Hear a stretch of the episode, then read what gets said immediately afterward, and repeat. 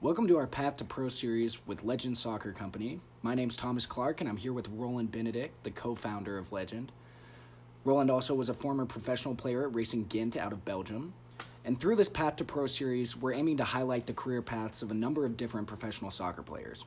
From pros at the top of their game, making millions of dollars, to players working other jobs just to fulfill their dreams of being a professional athlete and continuing to enjoy the beautiful game. This series is dedicated to telling the story of what it truly means to be a professional soccer player at every level. Um, so I guess Ob O'Brien, the uh, let's start with you growing up in Montana before soccer was as big as it is now, not only in the in our state in Montana but in the nation. And give us the breakdown and timeline of you going from high school and your awareness of the global game as you went through and beyond and continued your career into college and then beyond. Okay. Um, well, I'm 41 years old, so um, it was a long time ago. As I sit in this room and talk to you guys, but uh, I'm sitting where I am right now because I got lucky. I really did. Um, my parents, um, I lived out of town, so I had to catch rides with neighborhood boys in Martin City, Montana, and that was the only way I could go to practice. And it was I just played rec soccer. My mom and dad didn't want me to play football because my mom had family that got hurt playing football, so I really wanted to play football because that's what the rest of my friends did, but they wouldn't let me. Thank God. um, but so I just played rec soccer, and it was okay. It wasn't my favorite sport. I like baseball too, and I like doing other things, but just kind of kept going to these rec practices and rec games. It was co-ed until I think uh, seventh grade, and then we played an all boys team. You know, we had an all boys team. Played in one season. Played Well, in the fall. There wasn't club available at that time for that age. There was. There was available. Yeah, the Whitefish Sting and the Flat, Flathead had a uh, competitive club team that you could Before you were in seventh grade. Yeah, I would say you when you got to be in about fifth grade, you could be. So what would that be? U twelve. Wow. Oh, They had like a travel team. So, but that was too far away, too much money, all that stuff. Mhm. Got to high school. Well, in you know, I'm also watching games on TV when I can. It was just Manchester United because that's the only game that would be played every once in a great while. So, became a Man U fan organically. Tragically. tragically can't defend myself this year um, but uh, got to high school you know what yeah i'll play high school soccer it was club my freshman year uh, we had to pay and travel ourselves and drive ourselves to games my sophomore year was school sponsored um, and they hired a new coach and um, started getting a little bit more into it and started honing my skills it was very very rough around the edges I didn't d- develop my technical game until I got to college. Um, so, uh, you know, but I was pretty athletic, you know, and picked up things quick and pretty soon started getting, um, well, I got college rec- recognition by one college. So I got scouted by one college in Kansas and ended up going and playing NAI soccer down at McPherson College. Um, and it was the best decision I ever made because on the first day of school, I met my wife. And uh, 23 years later, we got three kids, and the rest is history. But um, So, but but just to go back a bit, so you went going into seventh grade wasn't your fa- I mean, you said not really your favorite sport. You kept going to rec practices and ended up playing playing in high school. What you know, you got one college to give you high school soccer soccer recognition. What inspired you to take that decision with soccer? Right.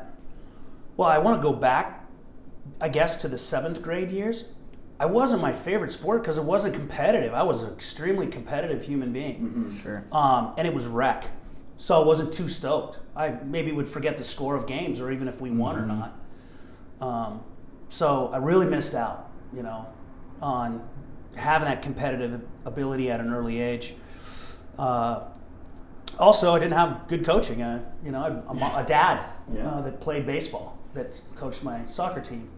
Um, so, uh, my senior year, we lo- we played Double A back then. We lost to Helena Capital in penalty kick shootout, and uh, I wanted that so bad. I remember that, and I was like laying and face down in the mud uh, after that loss. And I was like, "Damn, I don't want this to be over." What game? I remember it was in Helena. It was in playoffs. playoffs. Wow. Playoffs. Yeah. We we made it to playoffs. My senior year, we did pretty well. I made it to playoffs. Took Helena Capital to penalties, and just I remember wanting it so bad, and we didn't get it. And I just remember laying in, in the literally in the mud in the grass, staring at it, crying, and going, "This can't be it." And uh, geez, that was the end of October. So pretty soon I started, you know, God, I, maybe I could play in college. We'll see. And that opportunity came around, and uh, I got recruited to go down there. Got a college scholarship. So cool. So did you reach out to that school, or did they ultimately seek you out? I actually had the most assists in the state. Wow. Um, a lot of it was to do with a flip throw it. that, that padded my stats a little bit. Sure. Uh, me to Cliff Bell connection. Um, he was a forward, number nine for us, a year younger than me, and he was really good in the air. And man, we had six or seven goals together just from that. But um, had a lot of assists, and uh, college recruiter came through and was talking to some high school um, kids, and my name popped up on the radar somewhere, and they wanted to talk to O'Brien Bird. Wow. So I got lucky. I mean, big time. Sure. If it wasn't for that opportunity, that coach coming through, I probably would have went to Carroll College and not ever played college soccer. Yeah. I mean, Carroll College just got a boys program, Yeah. Yeah, which is crazy. A men's men's Mhm. collegiate soccer program. And How many, I mean, how many years ago did that Carroll get there? Probably five. Five years ago now. Yeah, that was my sophomore year of college. Yeah, and I just recently graduated. And it's crazy because they have a top 25 program in both football and basketball, and never even thought about it until And recently. a great women's program. Great women's. soccer Storied side. program. Yeah. For Yeah. sure. So you go to college, you're from Montana, you're this dynamic assist guy that's getting a lot of them from a flip throw in, right? What was the jump, technically speaking? I'm sure it was massive. I was really embarrassed. I was embarrassed because I was exposed. I mean, my athleticism didn't count for very much on a team of athletes that were very good soccer players. Sure. So, uh, and I was such a mixed bag of um, ethnicities. We've get, we had a German on the team, had a guy from Ghana. We had six Mexican American guys that that were just like the best soccer players I'd ever even seen in my life Sure.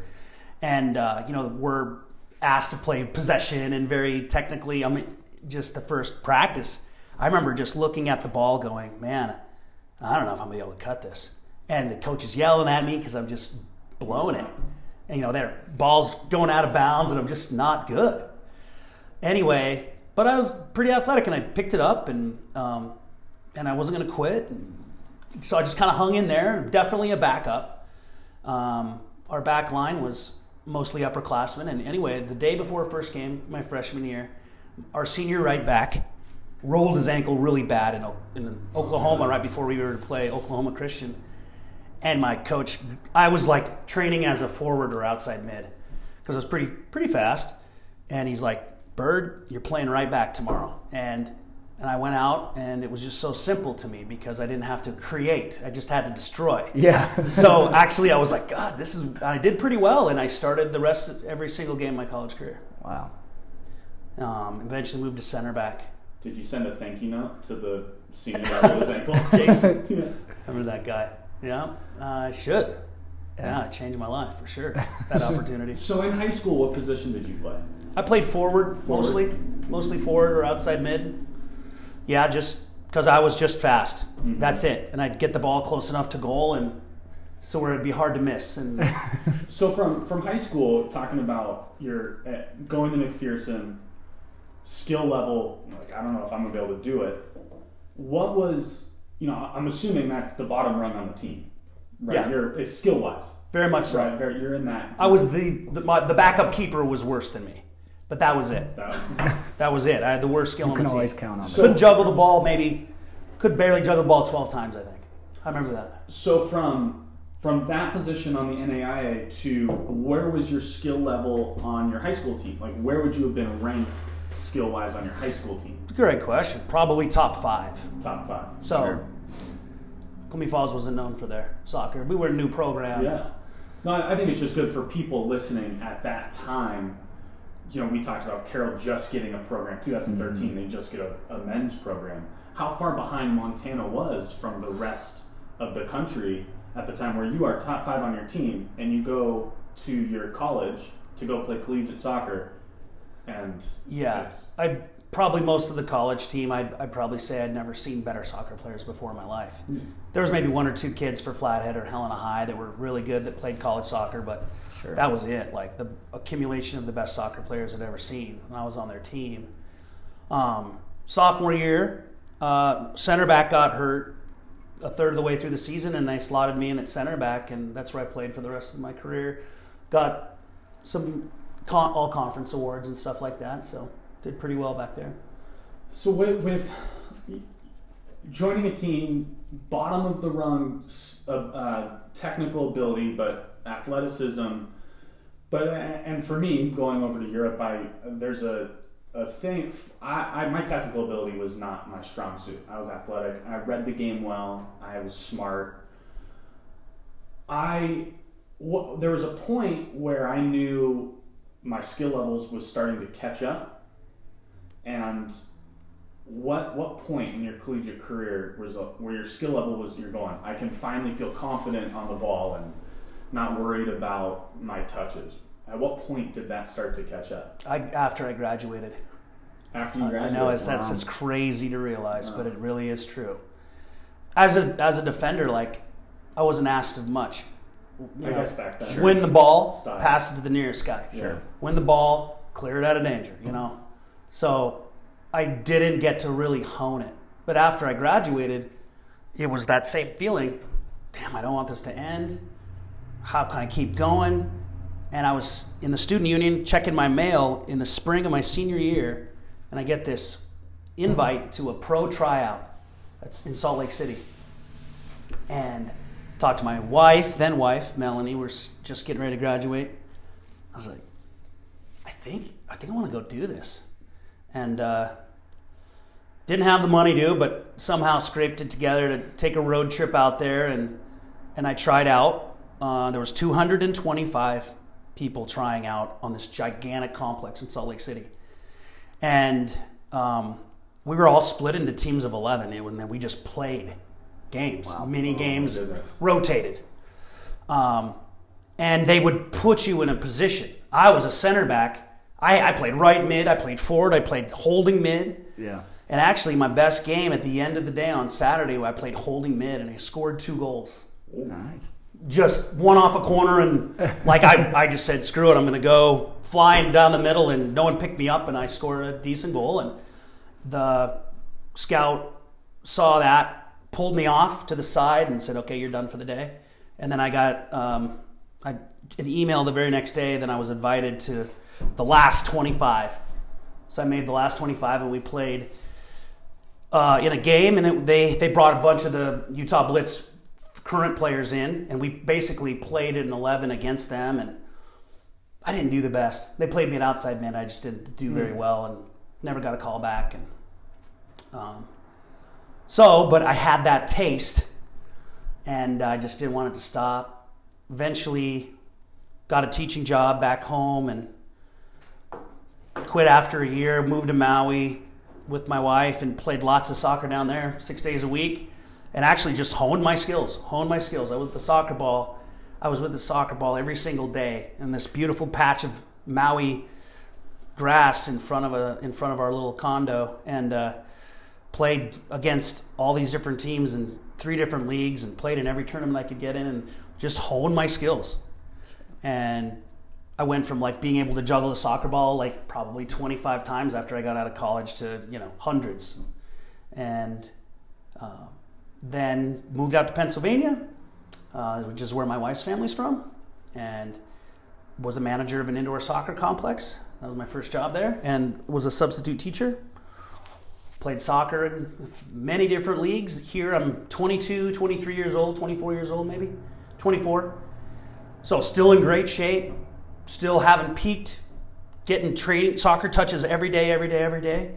And I got uh, one of my men's league players from Nigeria, Zarni Pukma. He said, "Man, I'm gonna go to uh, this tryout in Reading, Pennsylvania. And um, you want to go? I'll drive you." And I'm like, "Yeah, sure. More soccer, more soccer. Sure. Keep playing. Worst case, worst case scenario, I get to play a couple soccer games and kick a couple pros in the knees. and um, it was a four weekend process, and you had. And I survived the first cut. I survived the second. Survived the third. Survived the fourth. And they didn't really tell me what was going on. They just said, you know, okay, next tryouts next Saturday, and they kept sprinkling in more and more of the pro guys as we're getting closer to the beginning of the preseason. Pretty soon, there's more pro guys showing up, training, getting in shape, and then all of a sudden, I was invited to some preseason games against some college teams, um, and I was playing. And the captain of oh, here's lucky, the captain of the Rage, center back, injured, recovering from a knee injury. Oh. So I all of a sudden, like in the first preseason game, I'm a starter at center back, and they liked me because I I I love to talk. I like to direct and make people do the work for me. And gosh, and it was they loved that I could talk. That was an I made up a lot of for a lot of my weaknesses with my communication. And all of a sudden, I show up to East Stroudsburg University for another preseason game, and the coach taps me on the shoulder and he hands me, he's like, hey, sign this. And it was my con- pro contract. Still have it in my office. My, my pro contract, you know, was, uh, it wasn't very much money. I think I got 20 bucks a day for practices and gas, and then um, if I started, it was like 225 I would, Who I would have done it for free. Yeah, Are you kidding me? I would have exactly. paid, actually. I would have paid. So through the whole through the whole story so far, I didn't want to interrupt you because we're going to go back. I was rolling. You were. I'm sorry, man. I'm rolling, but Brings back some awesome memories. But when from from high school and you go to college on the bottom, you're on the bottom rung, and you, said you're fast, you're athletic, right, physical, but there's there's got to be something else that got because first game you're starting right back and you survive. I mean, it's a survival, but you do your job. Like and like you had mentioned, it's very simple: destroy, pass to the closest person. But what characteristics do you think, and maybe it came from being raised in Montana or in your environment of childhood, but from college to the tryouts with the Blitzz in, in Salt Lake, until you really got to Maui and your skills developed and you could put mm-hmm. time into the technical side, there was athleticism, but there must have been some other characteristic that kept you surviving because guy injures his ankle, you started right back. Another guy gets hurt, you go to center back, and now we hear you go for the Reading Rage, and so you're at the pro level, and you don't know you're signed, and start, and oh, they're captain, you're hurt. Okay, I'm going to start now, and you continually always manage to survive, stay alive, and compete. What's the different characteristic? I would say what kept me going is my passion for sure. Like I just mm. loved it so much. After I graduated college, it was like I went up four notches like with my passion and didn't want it to stop and what kept me going and kept my waiting for that opportunity was to be honest, I was just so thankful to be able to have the God given ability to keep playing the game at a high level. Every practice, I was like, felt so blessed. Every practice, I was like, I can't believe how lucky I am. And I'm looking at the roster and this team, and every single player has, oh, I played for Cork United in Ireland. I, um, Tampa Bay Rowdies, MLS, former MLS player. All Division One soccer players. And me from Martin City, Montana. NAIA, it was a joke when they listed my McPherson College, Kansas. Martin, where's it more from? Martin City, Montana. Everybody's Yeah. Philly, Dublin, Tampa, and I'm this Montana kid. It was a joke. But do you, But- I, I guess the, the question was like you had passion. Obviously, you just keep wanting to play. You wanted to play, but you wanted to play. But you go, you start the first game at McPherson at right back. I mean, technical ability, tactically, you know, you're still in, trying to catch up to the level. So a character, either a, like, is it a characteristic of hard work, uh, being able to learn really quickly, learning from others and watching, so you didn't have to be told, and it took lots of repetitions. Because every time you go to a new level, you ended up starting and succeeding. New level, your skills were behind, starting and succeeding. I guess just pushing myself to be better and not to suck. I didn't want to get yelled at. Yeah. My, my college coach would yell at me, and he enjoyed it. And I just didn't want to get yelled at very much during practices and games. The pro team, I've never been cussed at like that. I've never seen anybody get cussed at like that before. And if you made a mistake, it was an instant four or five f bombs insulting you as a human being, as a Yeah. player, as everything. Uh, And I just was like, dang, I don't, I don't want to mess up. I just kept, honestly, that worked for me, and um, I just kept pushing myself. Don't want to make mistakes. Limit my mistakes. Limit my mistakes. But my passion, honestly, can't say it enough, kept me coming back. Have a bad practice? Well, my passion made me show up with a better attitude the next day. Th- that's a great thing about these kids and all this opportunity. It doesn't have to end. It's always it's possible for anybody to have this story and way better and a way more incredible story, a Jamie Vardy story. Um, I love the way we're seeing this huge shift in our soccer culture in the U.S. and we're finally getting our shit together. Yeah. We're finally getting it together. It's more organized instead of 12 different random leagues non pro, semi pro, kind of pro, full time pro, then the big league, MLS. And now it's like under the same umbrella. And it's going to be just my story seems like just such a miracle, long shot. If I had that ladder, mm-hmm. PDL, USL2, 1, MLS, scouts, combines, I never had any of those opportunities. Nothing. Nothing was out there like that. Um, so it's exciting. The landscape that we're seeing, the, the, the paradigm shift is it's impressive. Yeah, I think um, I think it's just it's it's given people more opportunity. Obviously, I mean, we talked about the restructuring of the USL last week in our podcast, and the way in which the PDL has now been adopted by the USL into USL League Two gives players that maybe you know you play for Portland Timbers U23s. A couple years ago, your only option of moving up really is I'm going to get picked up by the second team. I'm going to get picked up by T2 and then maybe advance into the top tier and play for the top team. Now there are other USL teams that could pick you up. There's USL League One teams that could pick you up. All of a sudden, you could be playing in the USL Championship. You're playing for Louisville FC in the final, and you have a chance to make it into the MLS. Do you think you'd still not be playing now, but do you think your career would have been 10, 12, 15 years if you had those opportunities back then?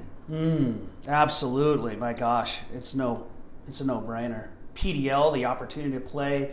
If I lived in an area where I could play on a PDL team in between my college, instead of go Sure.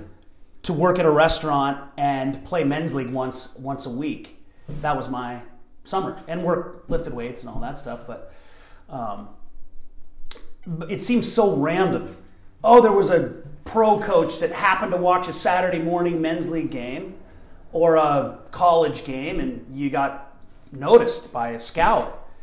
Um, actually, super quick, cool story. I thought I was maybe going to get noticed by the Rangers, Scottish Rangers. That was my fantasy, but uh, the Rangers, Rangers FC, the Scottish Premier League, they were in to play a preseason uh, tour in the U.S. and they played DC United like on a Sunday, and they were going to play the New York, New Jersey Metro Stars on like a Thursday. So they wanted this run out game on Tuesday, and we were right in between those two teams. So they stopped in Reading, and we played it. And we didn't even hardly have enough time to get any of the word out. So there was like probably 50 people watching the game, and that's it. The Scottish Rangers in Reading, Pennsylvania. It was insane. And I was playing center back, and I was marked marked in one of the world's most famous Norwegian players, is Tore Andre Flo. And the guy was literally, I think he's six foot six. And I'll just remember the moment in the game because I, you know, you, you zone out, you don't even care. Okay, yeah, he's number nine. Uh, that there was a moment like in a stoppage, I was like, pretty pretty long ways to to come for a Martin City kid. Yeah. Rack. It's co-ed rec playing in co-ed sixth rec in Yeah. sixth grade to marking this dude. Yeah. Um, but I honestly was like, man, if I ball out, if I ball out and shut this guy down, You're on the Get a look. I Yeah. can get a look. yeah. I mean, Jay DeMerit, Great example. great example. I mean, kind of, kind of what he.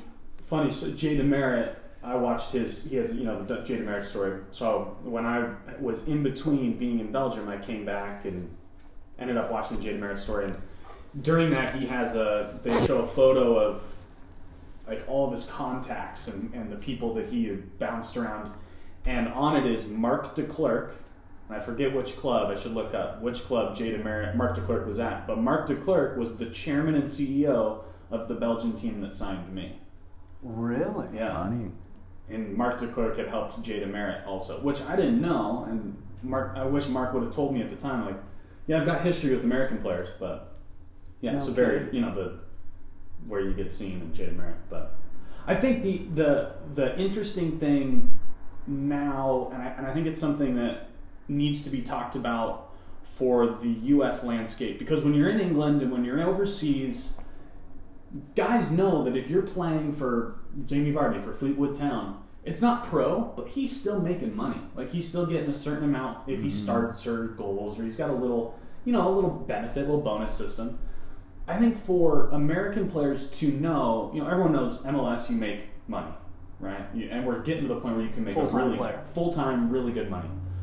But to actually know if I'm on a USL two side or a USL one or a championship side, what am I going to make? Because then I, I players could tailor what they do outside of soccer in order to survive. Like I'm getting twenty dollars a day for training and gas, like kind of a per diem, and then if I start, it's two twenty. Like you were saying with the rage, I think knowing that players now can be aware, just like you're getting another job. I bartend at night and I am a ski instructor during the day to pay the mm-hmm. bills. You can fill your time. I think that's important that you can still make a little bit of money and fill your time by playing in a lower league in the United States.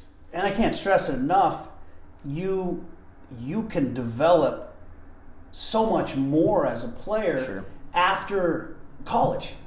I mean, I was 10 times the player I was in college. I wish I could go back to those college years and Yeah. but um yeah, you, the development doesn't have to stop. You are not peaking as a 21 year old finishing your college career, you are far from peaking. You've got nine more years if your body holds up before you'll start to peak, and then just goes downhill, but changes the way you play. And you guys know that story, but um, for me to be able to get a bartending job and get this, get on this team that I can, you know, maybe they give me a little stipend and I can just keep playing and keep developing. Yeah, I'm going to go to the USL one tryout they're going to have in April. Totally. Uh, you know, the Portland Timbers combine, you know, the tryout rather. Um, When I think the big difference now is that, yeah, if you can just hang on to it, right? You're a passionate guy, you both are. That's why you went into your professional careers. If you can work that other job and continue to do what you're doing, the difference now is you don't have to wait for the Scottish Rangers to randomly schedule a friendly with your team before they go play DC United. You have all these other clubs that are looking at you, mm-hmm. and it's it's really a unique environment. So now you're a coach. You coach at the high school level. You coach club teams as well. You know what it takes to play professionally and collegiately. I think Roland was mentioning this earlier. You've talked about your confidence, being willing to go take those steps up into levels, your your positional flexibility moving from right back to center back to basically earning your first professional contract due to your performance at holding mid, right? A position you didn't play all through your collegiate career. Do you think that positional flexibility and soccer intelligence is kind of the biggest asset you can have as a player trying to make their way into the professional game? yeah. Um, I, well, I would say that in this day and age, at that level, everybody's an athlete. Everybody's fast. Everybody's strong. Everybody's good in the air. Okay? Everybody's expected to have a high level of technical ability. Um, the little things that can separate you, though, communication. I'm telling you what, it's a dying art form. It- it- players these days, college and, and high school, they aren't talking to each other out there. So if you can separate yourself with the little things in your game, nuances like communication, um, directing traffic, but you can't communicate unless you can read the game. So if you are lacking knowledge of how a number six should play in the defensive phase of the game, then it's hard to tell them what to do. Yeah. So you can't talk unless you can read the game and you know the know the positional responsibility. That's easy though. I mean, these kids, high school and college, they're asked to get a B or an A in organic chemistry. Mm-hmm. If they can't study the game, they don't, they don't belong at that level. How easy is it to study the game? To watch the Premier League on a Saturday morning? To ask your coach, hey, now, how come you want the seven to make this run? Or how come you want him to push inside when we defend? That's the easiest thing you can do. Don't be afraid to ask those questions. Don't be afraid, or turn the dang TV on and watch some soccer. Um, but yeah, I'd say, yeah, knowledge of, of, of, how to read the game, knowledge of the positions within the 11, and um, I just can't say it enough. Communication is for winners. If you're not, if it's not in your personality, too bad. You have to talk. You have to be able to communicate with your team. Mm-hmm. Otherwise, it's like they're playing with a blindfold out there sometimes if no one's talking. So, well, I think the you know communication all those that I think you can watch a soccer game. Like you can say, hey, turn a soccer game on the weekend. A kid can turn a soccer game on and watch it and be into the game and be cheering, but not really learn anything. Depends on the mentality. Depends on the mentality. And I think going back to when you said, I didn't want it to end, passion, and I didn't want to get yelled at. So when you're watching a game, you're just passionate. You want you don't want it to end. You want to become better at passion. That's how I look at passion. Is like I just want to be as good as I can be. I hate sucking. I don't want to be yelled at when I'm at practice. So you're not watching Manchester United. I mean, you are, but you're watching Roy Keane or whoever's in the field. Like, oh wow, you see that? He just played one touch and then you know spun out and got the ball back around the other side. Yeah, I'm watching Nemanja Vidic. Vidic. Yeah, exactly. You know, I'm watching that my position. Mm-hmm. Oh wow, boy, the center backs are really wide when they have the ball. Wow, why? Why? They're on the yeah. corners of the goal box. Um, Oh, yeah, they're moving together and they push up. Okay. All right, if one presses the ball, the other one, okay. And that's the distance. That's what it looks like. If you're not, if you want to go to that next level, and that might even be to play NAIA college soccer, or to get on a PDL team, or to start in your varsity high school team. If you're not looking at the game like that, then you're handcuffing yourself. You know Absolutely. what I mean? You're totally. 100%. I question if you really want to go to the next level. Because mm-hmm. that's talk about the easiest thing to do. You're going to the organic chemistry class at 2 p.m. Just do the homework. And you're going to, it's going to be one of the hardest things you've ever done. And that's terrifying and boring. You can't turn the TV on and watch and watch how Messi plays in a 4 5 1. Come on. I think it's interesting, too, that you happened to understand that as a young man growing up. It's just something that made sense to you to do and watch and learn. With organic chemistry, you're right. That's why I didn't go to college because I hated school. It was boring. I didn't want to go sit in 2 p.m. organic chem. I wanted to go play soccer and watch the game. I still think kids today, and I think that's why we're wanting to create this podcast and this content for kids to understand what the homework is for soccer like going out, going into class, going to practice is great, but knowing that you need to go home and watch game film, watch highlights, watch movement videos, analysis stuff. This is the homework. You know, here teachers give out a worksheet for organic chemistry. This is your project. You bring it in, you get a grade. Go to your homework so when you come to practice, you can now get a, an A instead of a C. I got a on that homework note here's don't get me on my soapbox, but kids don't go out on their own anymore. They don't text their homie and say, "Let's go knock the ball. Let's take some shots. Let's play two on two. Let's call Jimmy and Johnny and let's let's meet out on the pitch at two. They're not doing that anymore. I did. That's that was a big part of my growing up was, man, we Saturday mornings in the summer, two on two, three on three. Um, they're only going to practice or to the soccer field for that practice on Monday night, for the Wednesday at night practice. Saturday morning, I show up for a game. That's what average players do. That's the, the, the least amount of expectation for a soccer player is just to show up. The homework is what you do after practice, before practice, the day after practice, the day after the game. If you want to be an average player, just show up. Well, and I think your story speaks to that, right? Because you improved more, I think, moving to Hawaii and getting Outside. touches on the ball outside of a structure, collegiately or otherwise. All of a sudden, you have a chance to play professionally. Um, now we're looking almost what 20 years later. You're coaching a high school program back at Columbia Falls High School, where you grew up and you played. Is that the biggest thing now? You obviously won National Coach of the Year when you coached me in high school, which is an incredible accolade and a career achievement. Is that the biggest thing that you're trying to press onto student athletes that want to maybe go on and play collegiately and further down the road play professionally? You got to do that work on your own. It, it, is, but it's also a catch 22 because here an adult is telling the player or forcing the player to go do what you want them to do out of their own will.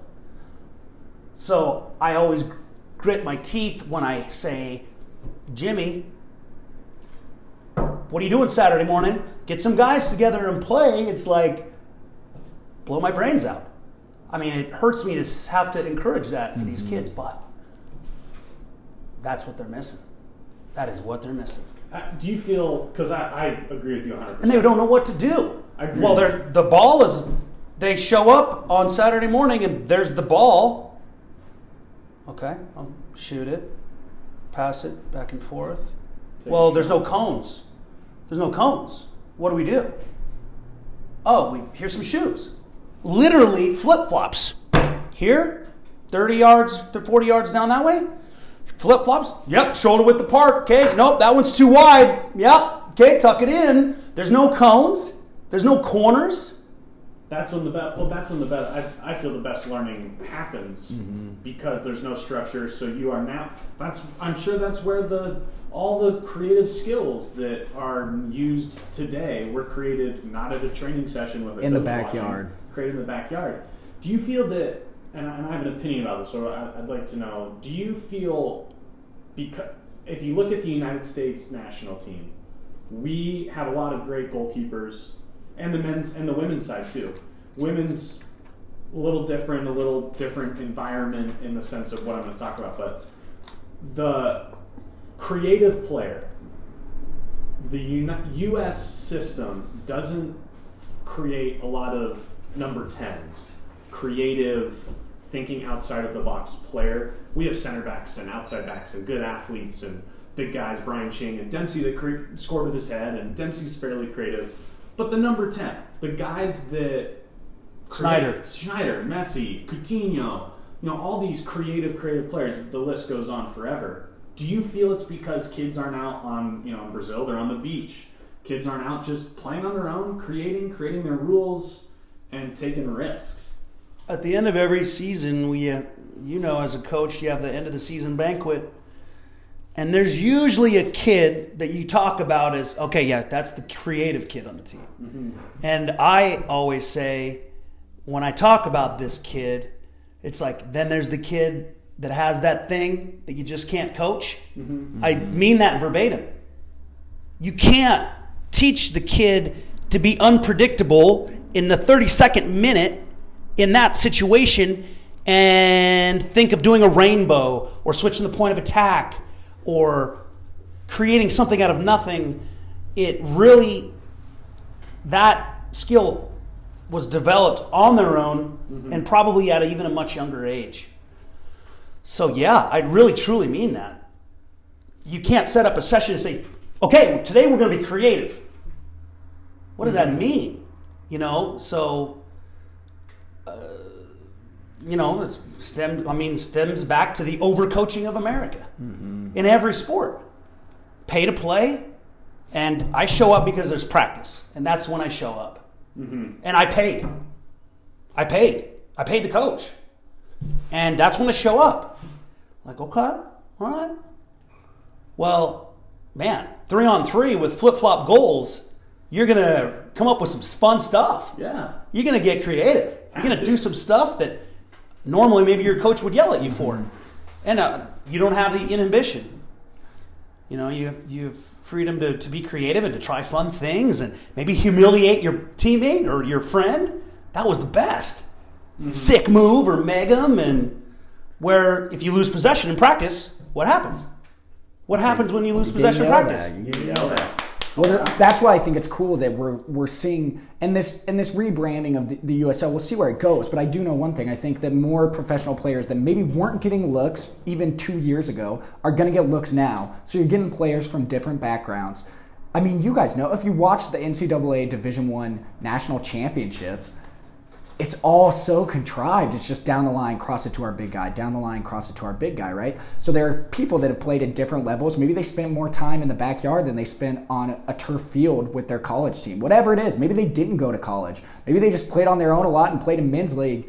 Whatever it is, there are more people like that that I think are going to come out of the woodworks, if you will, and just show up and maybe have that special intangible thing that I think U.S. soccer desperately needs right now. I think, and it, it's a soccer culture, right? And the USL thing, the rebranding, what it helps us do is have more people playing like O'Brien for the Reading Rage.